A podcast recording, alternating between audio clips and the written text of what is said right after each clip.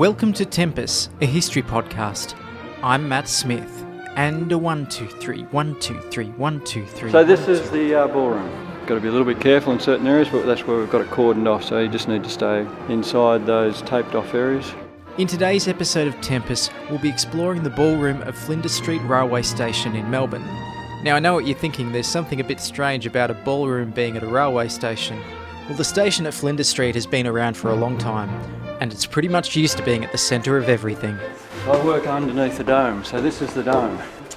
This is the view from your office. This is the view from my office. Although, when you're sitting back there working hard, head down, you don't actually see it. All this underneath here is the ticketed area, and then at the front there, of course, you've got all your clocks that you walk up and sit underneath the, on, you know, the, underneath the clocks and on the steps. Um, and you look across at St Paul's, and if you're welcome, have a look out there as well. The Flinders Railway Station in Melbourne lies at the corner of Swanston Street and Flinders Street. It's just over a century old, and with a striking yellow colour, a grand design, and a big impressive dome over the top, it's probably one of the most iconic buildings in Melbourne, and definitely the most photographed.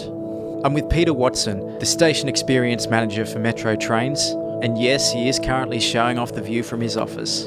The great thing about here is obviously every disruption or strike or procession or whatever, they all go through here. This is the main point just about in Melbourne. So we get to witness just about all the, the main events that happen. So from grand final processions to the Melbourne Cup over the years to the pensioners taking off their clothes and standing in the middle in underpants and all sorts of weird and wonderful things. This feels like a view that you should never have. It's so used to looking up at the, the Flinders Street station from the other angle and um, you know probably that corner over there is never free of somebody taking a photo. Exactly. No, it is good. It's a great little perspective, and I like the fact that you're not actually you sit in it as opposed to a lot of the high rise. You, you look down on everything. No, it's a great great part of the world here.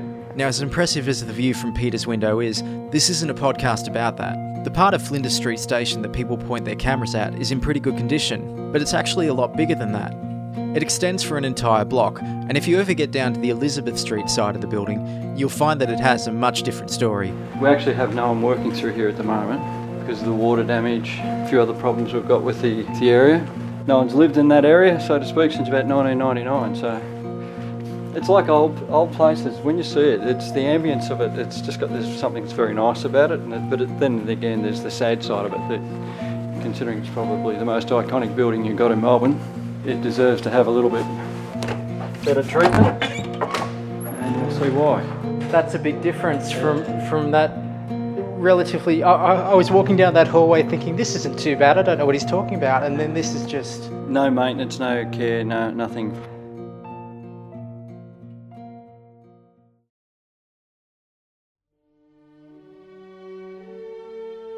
Flinders Street Station was once a hub of social activity in Melbourne. The Elizabeth Street end of the complex was home to the Victorian Railway Institute, and while they mostly looked after employees, they were also open to a wider community. So they had a gym. There was a fencing club, for instance. They were training for the Olympics. They had a nursery. They had over 120,000 kids come through here. They had restaurants and butchers and bakers. I'm not sure that's quite true, but they're saying that they created raisin bread. And right at the end of the hall, they had their very own ballroom. Eventually, as Melbourne grew, these spaces went out of use, until finally the railways were privatised, at which point they were put behind a gate and pretty much left to their own devices. So this is the uh, ballroom. Got to be a little bit careful in certain areas, but that's where we've got it cordoned off, so you just need to stay inside those taped off areas.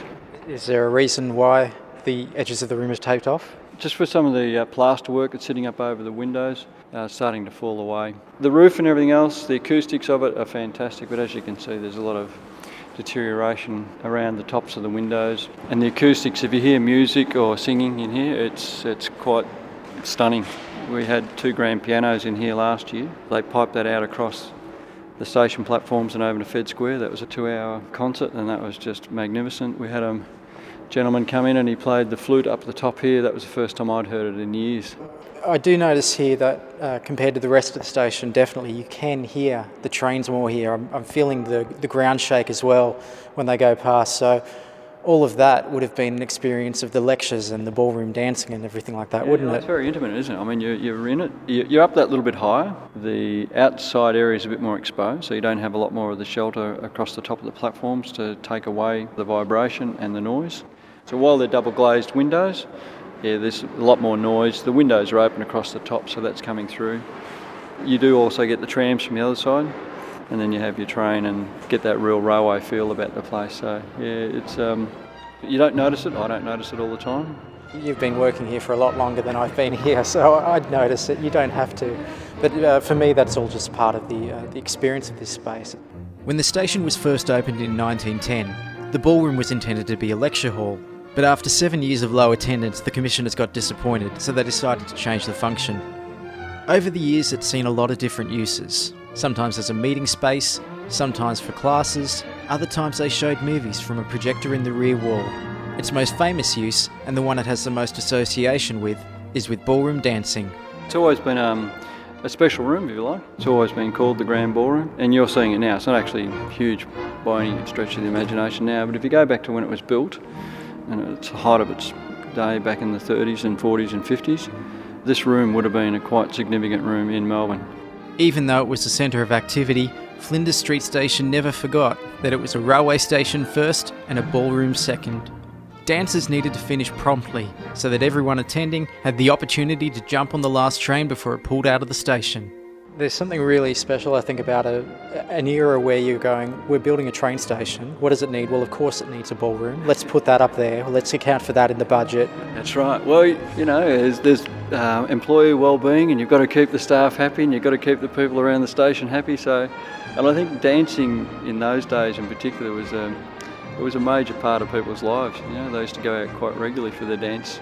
A lot of railways and companies in those days, uh, they were very, very family-minded. So those types of events were regular, and they all got together and had a great time. You see some old photos, and then this place was just packed, absolutely packed. I would like to come back and see it. I'd love to see it. 3rd of September 1940. To aid their patriotic fund for war charities, members of the Victorian Railways Debating Club held a dance last night in the ballroom, at which 200 guests were present. The organising secretaries were Mrs. H.J. Clark and 21st of July 1938. Hundreds of orange, gold, and green fairy lights decorated the ballroom at the Victorian Railways Institute last night when the annual dance of the Schools Committee Association and the Victorian Federation of Mothers Clubs was held. Argus, 4th of July 1910. A successful concert was held on Saturday night at the Victorian Railways Institute in the Flinders Street Station building. The large concert hall was filled, and the audience was quite satisfied with the program presented, insisting on recalls of the artists. So, do you remember this space back when it was in regular use? How long? Um, well, not regular use. When I started in Melbourne, it was 1980. I can't say for certain, but there was about 28,000 people employed by the Victorian Railways back in those days. So places like this weren't they weren't being used that often even then. They had the odd event, but it was still being used for black and white uh, movies. They were just sort of semi-regular events. But I don't really remember it being used from probably about mid to late 1980s. So, since that point, it's come into the state that it is now, really. Yeah, but it, it, took a long time to get to this. Especially, I've noticed since the drought broke, with a lot more rain, a lot more moisture, it's deteriorated a lot. But I, I guess as more bits and pieces might fall away, if you're a photographer, they love it. so while the ballroom is currently falling apart and in a state of disrepair, it could see some sort of a second life down the track. In 2013, a design competition was held to find plans for a new development for the railway station. The good part about it with the design competition, all of this space here, and that goes for the whole of Flinders Street and the outside, the integrity had to be maintained. In here, they had to restore the ballroom, but it's what they do with the space. So it's nice to know that they, they do have to restore this particular part. And no matter what happens to the space that is the ballroom, there's still going to be plenty of people who can recall what it was like back during its grand old days. Well, we have some great stories. Um, I had a guy in here, a gentleman and his wife came in. He said, Oh, he said, I'm doing what I did when I first met my wife. I said, Oh, what's that? And he goes, I was working for the railways. I was 18. I was coming in here to do a training day. I read that there was a dance upstairs. I missed my training. I went to the dance with my mate. I met my wife. She's still my wife. I was meant to be actually doing something else today. I've missed that, so I could come back into the ballroom, and they just had a fantastic time. So it was, I don't know, 50 odd years later, he was still doing the same thing. He was playing hooky just to come to the ballroom. That's Peter Watson, Senior Manager for Network Operations at Metro Trains Melbourne.